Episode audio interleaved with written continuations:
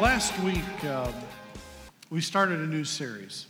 I've been very moved by what I sense right now in our nation, in our community. Series of realities, events, circumstances, the opioid deaths, the mass shootings, the suicide of some of our students, our kids, that their entire life is in front of them. We talked about some of those things last week and how the world has reached a new level of hopelessness. And really, there's a lot of people, if you could just break through the veneer and get past, the denial, who would be honest and say, I feel hopeless. Today we're going to go beyond just the acknowledgement. We're going to do that as well, but we're going to really drill down today on some specific ways to overcome the circumstances that lead to a hopeless heart. We're going to talk about famine, the reality of famine, times of famine. We're going to talk about seed planting, and ultimately gathering and how that brings hope. I think it's always good to start by just calling things by what they are and deal with the hard, cold facts. Hopelessness, we talked about this last week. It exists, but we're going to acknowledge it for a different reason today, a different view, a different angle, to help you understand the solution to hopelessness. And please, don't write this off. Just because right now you're holding it together, right now, don't blow this off and say, "This, I don't need this. I'm not one of those people." The first thing you need to understand about a hopeless heart is that it is all something that happens to everyone. I think sometimes we fail to realize everyone is just in a different season of their life at different times, and everyone will experience this reality. So I put this idea here, and I want to introduce this, a hopeless reality. There will always be seasons of famine, and I refer to Joseph's story. Joseph was a major patriarch, historical figure in the Bible. Abraham had a son named Isaac. Isaac had a son named Jacob. And Jacob had numerous sons, one of them being Joseph. And today, we're going to just real quick get a snapshot here to establish this reality of famine by looking at a passage in Genesis chapter 41. It says in this story, Joseph, who had faced more than his share of hopelessness, who had been cast off by his own family. His brothers became jealous of him, threw him in a pit. He was taken as a captive, held as a slave, accused falsely of doing something he didn't do. Wouldn't you agree those are pretty solid reasons to feel hopeless? And in prison, God spoke to his heart and revealed some things to him. And here's the passage that brings forth this truth that God reveals. He says, there will be a 7 years of famine so great that all the prosperity will be forgotten in Egypt. Famine will destroy the land. And this is the prophecy, but it's not just prophetic in the context of that moment, but it is much bigger than that. There's two really powerful lessons here. One is that it says very specifically it's going to be so bad that people are going to forget the times when it was good. And that's what happens when we become hopeless, is we forget that there have been good times, and we forget that good times can come again. But the really thing I want you to see here today is this, that after times of prosperity, there are often times of famine. And so if you're not in a season of plenty now, maybe you're in a season of famine, a lean time, a time without prosperity, then I want to encourage you and let you know That life is cyclical. There are seasons and there are times. And some of you are thinking, I'd like this season of famine to be gone because it's been for a long time.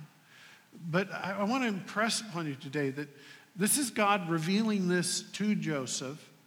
And so there's a takeaway lesson here, and that is this. God always knows what's coming. We may not. But God always has a solution. I want you to look back to your notes if you would. This is by way of introduction and helps us frame what we're going to talk about in the way of very specific things to understand in order to overcome hopelessness. God's solution. God revealed this reality of a famine to Joseph so that Joseph could prepare. And Joseph prepared for the famine by planting and gathering. During the times of plenty, God inspired Joseph to prepare for what was coming. And that's always God's solution. All of us, please today, hear me when I say this. God wants us to be prepared for the future, and he's the one who holds the future in his hands, and he knows what's coming. And God wants to get you ready for it if you'll let him. The story continues in Genesis chapter 41. It goes on to say, as predicted, for 7 years the land produced bumper crops. During those years, Joseph gathered all the crops grown in Egypt and stored the grain from the surrounding fields in the cities. There is a solution to the periods of famine in our life. They're real. God already has a solution. We're supposed to plant seeds, gather the harvest, and hope. Hope always emerges from a time of harvest, from a time of sowing and a time of reaping. So I want to break this down in three very simple ideas to help you today understand how you can get ready for the famines that are coming in your life. Number one, write this down because this is probably the most important point. If you don't get beyond this, really number two and three aren't going to make any sense to you at all. False famine expectations. I wish in the notes I'd have put those three words. I wish I'd have put parentheses around them because they fit together in a phrase or an idea or a thought. False famine expectations are the basis for a hopeless heart. I want to propose to you today that the vast majority of hopeless moments are directly tied to false expectations. We are having a false famine expectation meltdown. Let me explain. The world tells us that we need stuff to be happy. I mean, that's just Madison Avenue marketing cranks it out. This is what you need to be happy. And we could use anything, but we'll use a phone for an example. You got to have this new phone. It's being advertised, and there's a great deal of peer pressure. You have friends who have it. And we add to that there's a popular worldview that our government exists to not just provide us an opportunity for pursuing happiness, but the government exists to guarantee equality and happiness, when that's not what our Constitution promises. And it's certainly not what's best for us. God has called upon us, all of us, to work and labor and toil and to be productive in life. When you listen to this popular worldview, we deserve it. We're entitled to this. We're entitled to prosperity, not pursuit of happiness. We're entitled to happiness. The result is you've created this profile of a false view of the world, and you don't understand what the real world is like and how that famine is a reality. We forget that people have thrived and survived throughout thousands of years of history without a phone, and they've been perfectly happy. The things we view as problems in America, truthfully, they're truly stunning when you compare them to the rest of the world, billions of people. We even have come up with this idea that to compare our problems with the world's problems, we refer to ours as first world problems, and what the rest of the world is facing would be that third world problem. And our problem is in a first world problem scenario, we're propped up and told that life's going to be easy.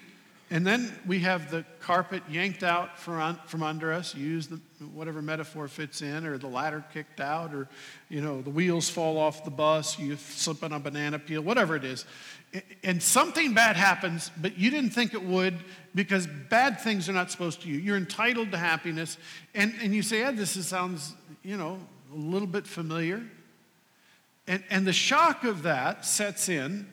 And from the shock, we get angry, and we go to this angry place, and we end up with confusion and disillusionment. And what we're doing on college campuses is creating safe spaces for people to go to because they feel so threatened by ideas that conflict with what they've been programmed and brainwashed to believe. This is big stuff, you guys. I'm trying to help you understand. From my heart to yours, the vast majority of people I talk to who tell me how bad their life is, most of it's false expectations of what life is supposed to be, that it's supposed to be easy. They don't understand the reality of famine. And I'm not asking you to be fatalistic.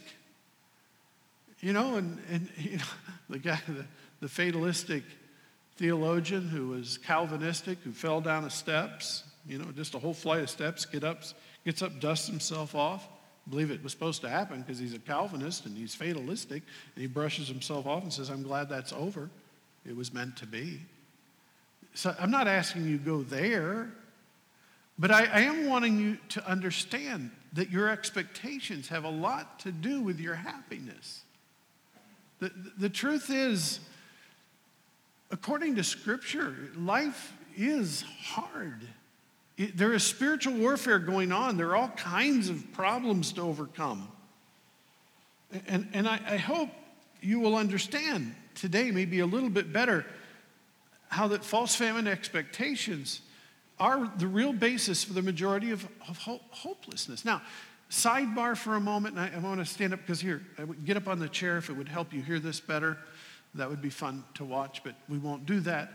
But hear me when I say this. I'm saying the majority of all hopelessness. I'm not saying all of it. There are organic reasons. There are hormonal reasons. There are medical reasons why people experience a hopeless heart. You follow me? Please hear me say this, because I am not reigning judgment on those who have organic issues, and for those you need medical help or the help of a Christian psychiatrist. Those are real things, and those do exist. So, but they're a small percentage of what we now have over-medicated our culture with, because they don't think they should be unhappy for a single moment. When the truth is, life is hard.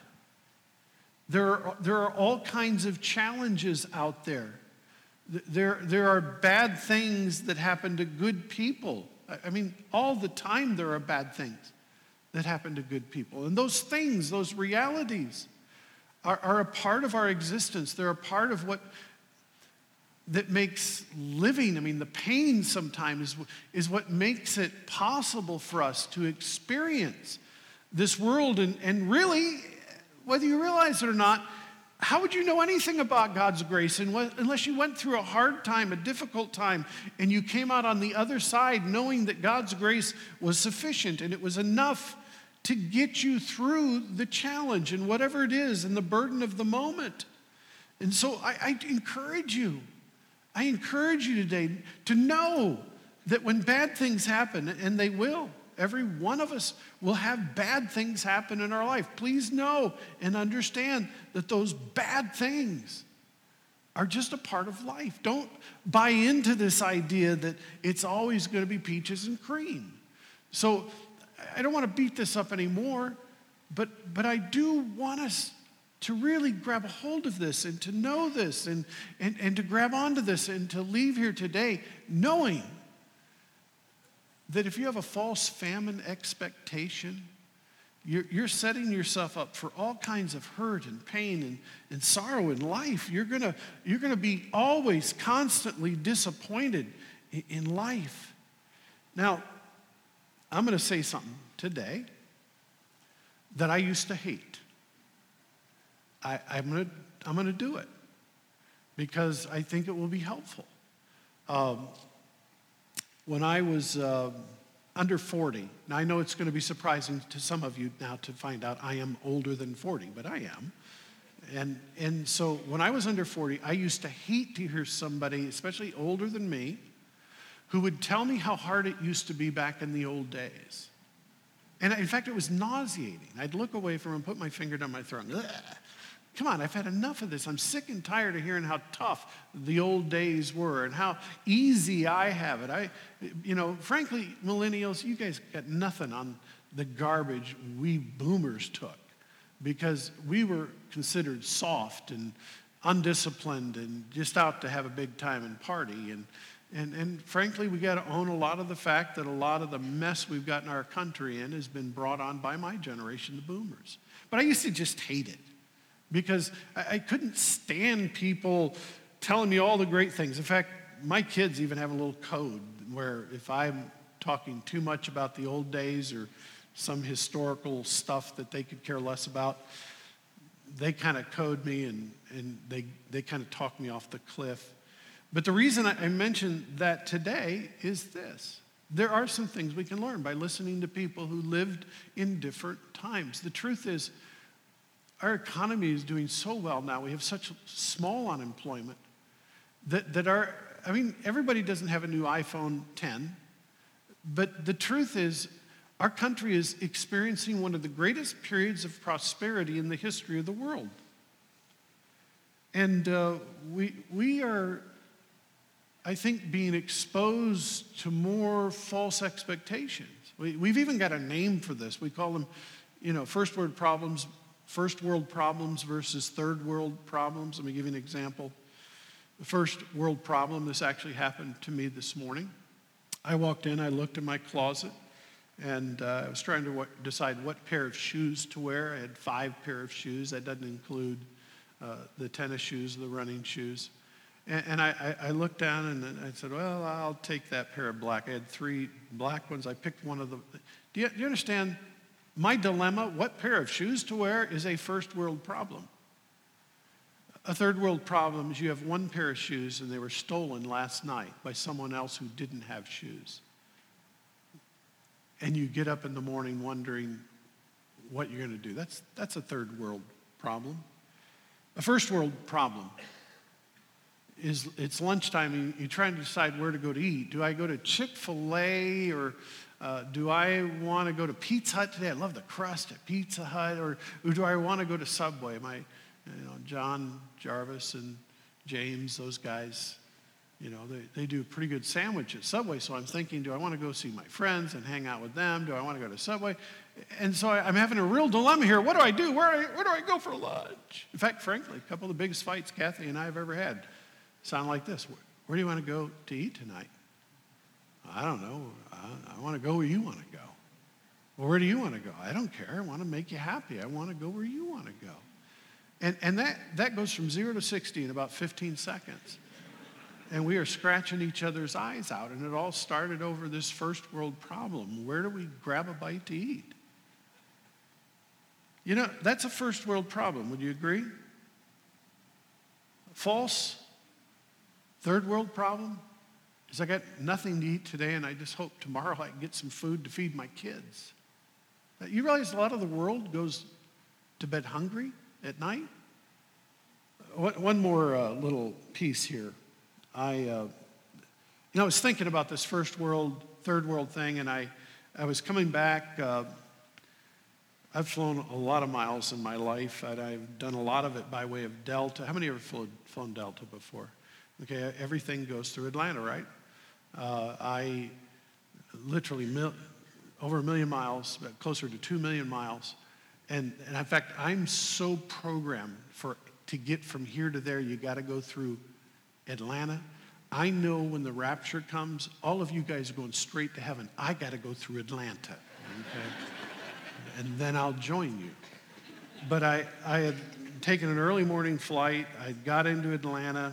I was waiting for my connection flight back home here to Akron, And it's just habit. I always look on the plane, and I'm trying to talk to the Lord. Lord, what, you know, maybe there's somebody I'm supposed to talk to about you. But I'm human, and I sometimes look, and I think there's somebody I really kind of hope I don't sit next to, maybe, because, you know, there are going to be some challenges there. And I think these are good things. You know, they pre-board with the families that have kids that need help. That's a cool thing. I think we need to honor family with younger kids. They pre-board with military. I love that. Active military gets on the plane first. They should.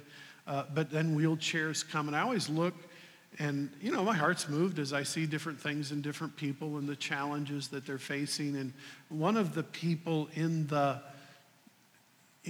wheelchair brigade was a woman that had two dogs in her lap, okay?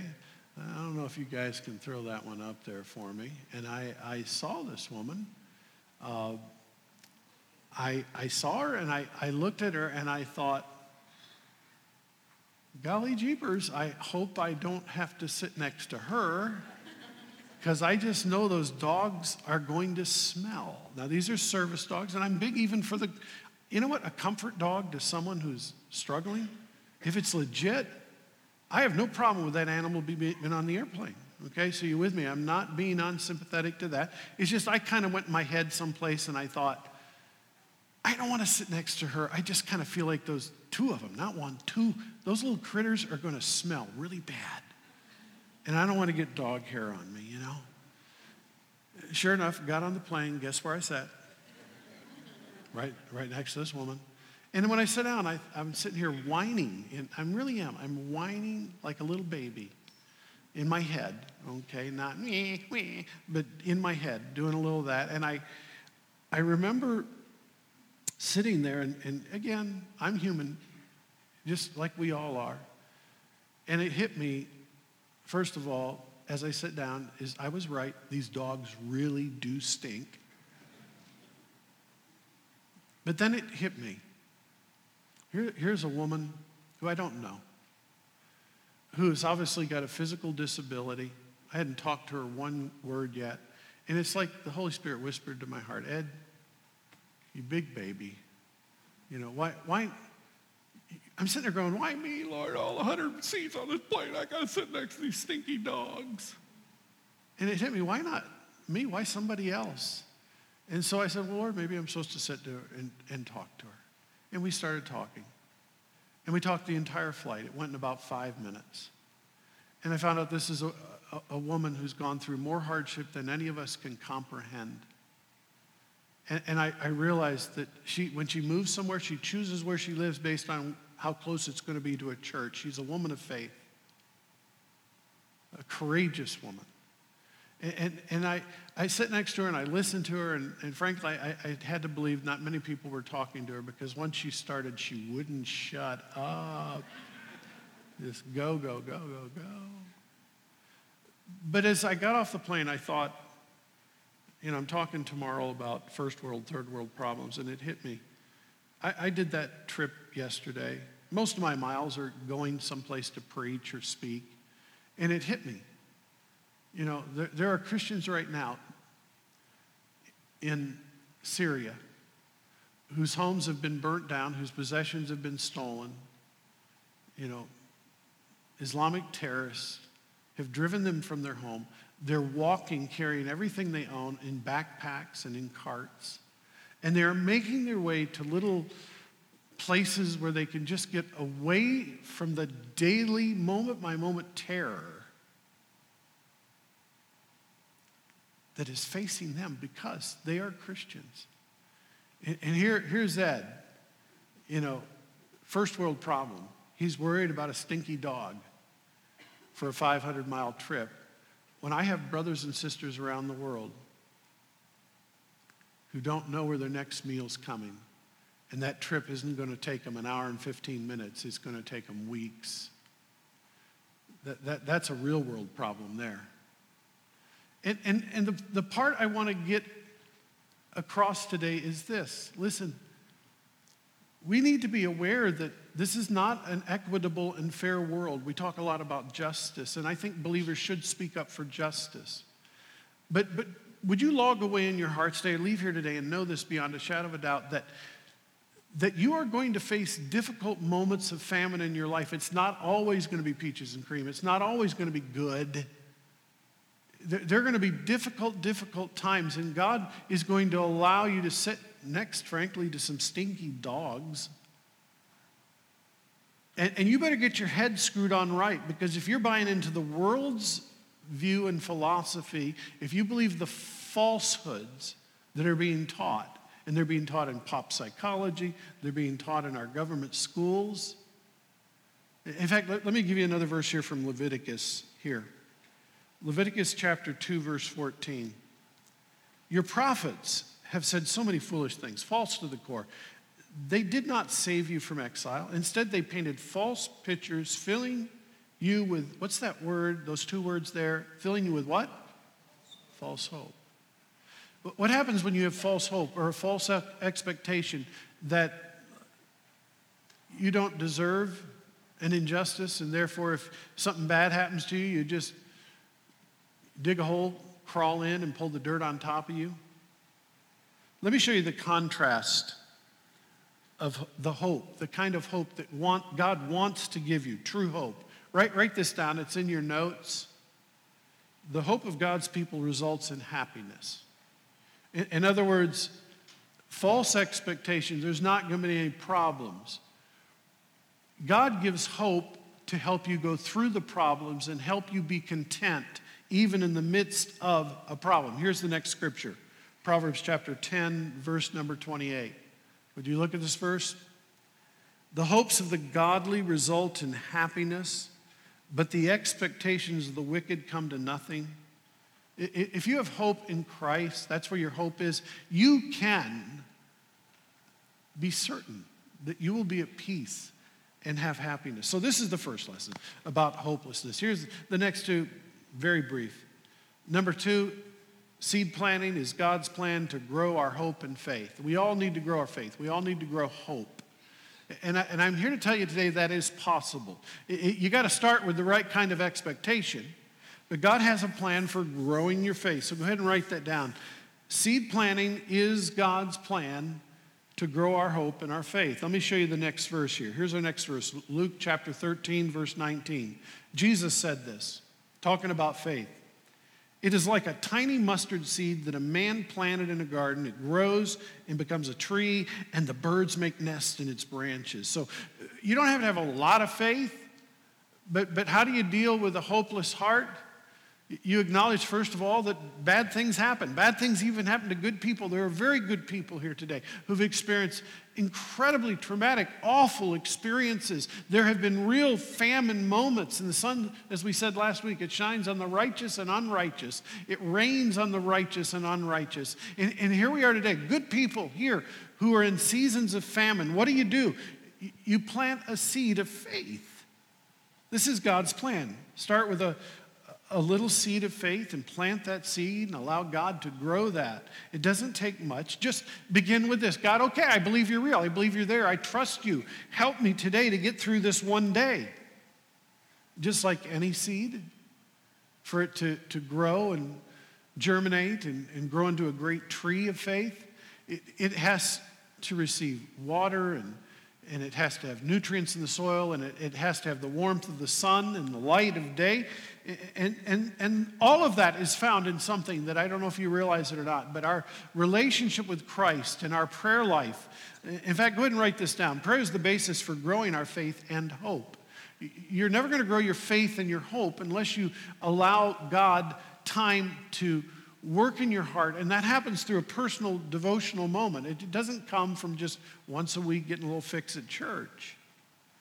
So if you ever hope to grow spiritually, if you ever desire to grow hope within you, or if you've ever felt like you're losing the hope that you have, you need to give yourself to times of prayer.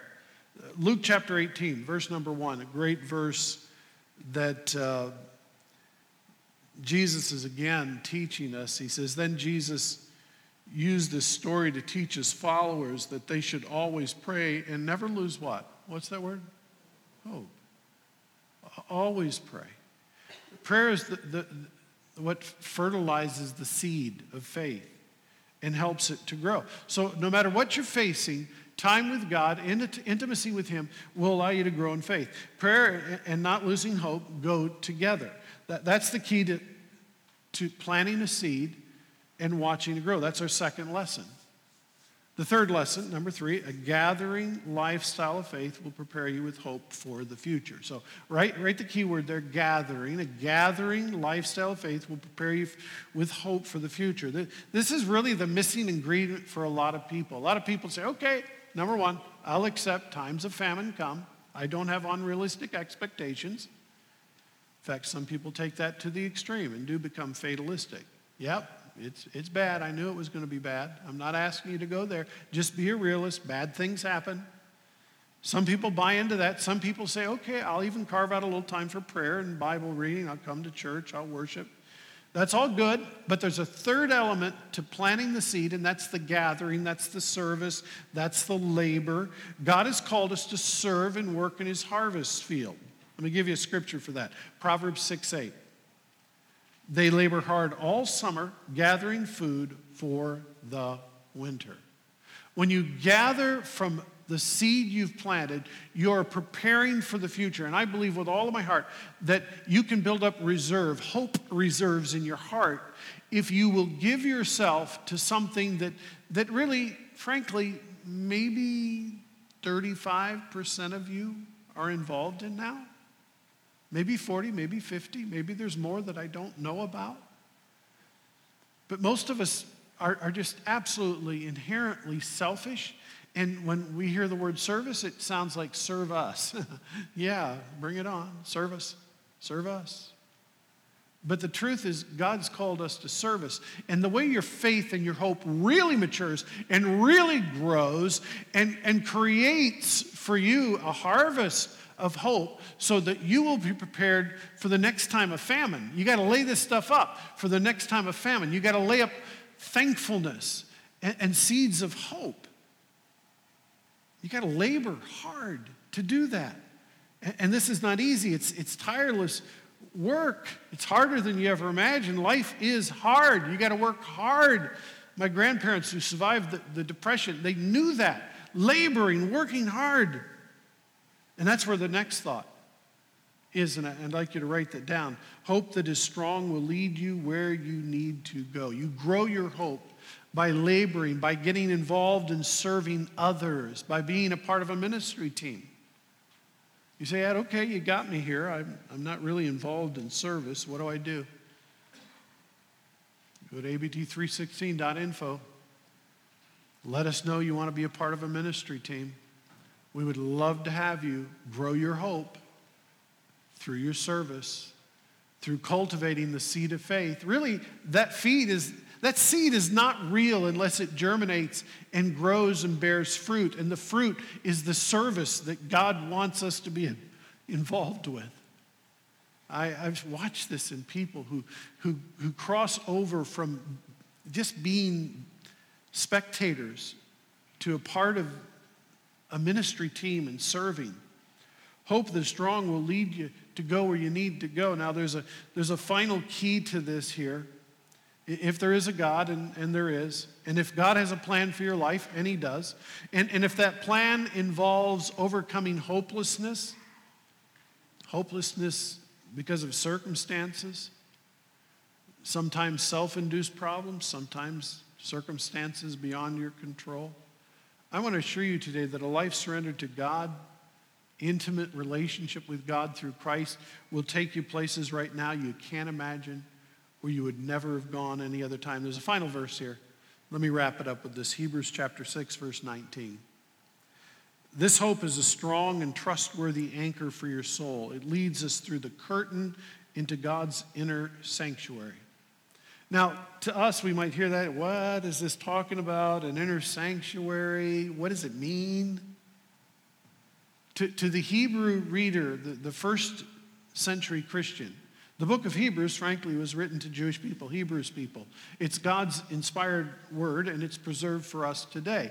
But the first generation Christian who read this, inner sanctuary, I know what that is. And unless someone's explained that to you, unless you've read your Bible all the way through, you may not know what that means. But in the Old Testament, only the high priest could go into the inner sanctuary. There was a curtain. And he alone would go in there once a year and put a blood sacrifice on the altar. And that blood sacrifice was a temporary symbol for all the people that an innocent lamb had been slain and the blood was on the altar. And it was a symbol of the fact that one day Jesus was going to come. And he would die on the cross and shed his blood for us. And the really cool thing that happens, we're coming up on Easter, and at the resurrection of Christ, when Christ died on the cross, the Bible says that that curtain that kept everybody else out, only the high priest could go in and make that sacrifice. Only he could enter into the inner sanctuary and be literally in the presence of God and the Shekinah glory of God. The Bible says something amazing happened. You may have not seen this before, but the Bible says that that practice of only one person once a year was done away with, that curtain was ripped from the top to the bottom. If it had been a man, it had been ripped from the bottom up. But God ripped the curtain, opened it up, and what this verse is telling all Hebrew first century Christians is now they can go into the inner sanctuary, into the very presence of God. They don't have to go through a priest. That's why we don't pray through a priest. We all have the privilege of prayer and intimacy with God. And here it is. I'm going to close with this. If you will go into that inner sanctuary through intimate, personal relationship with Christ, you will find that in that inner sanctuary, there is hope. Because in Christ, there is hope that overcomes any burden. It outlasts any famine. It will help you overcome any injustice or any hurt. And by God's grace today, we who are his followers all have that privilege. And I hope you'll join me in going there every day of our life. Let's bow for prayer. Thank you for listening today. We hope your heart was inspired. For more information or directions, visit us at abt316.com.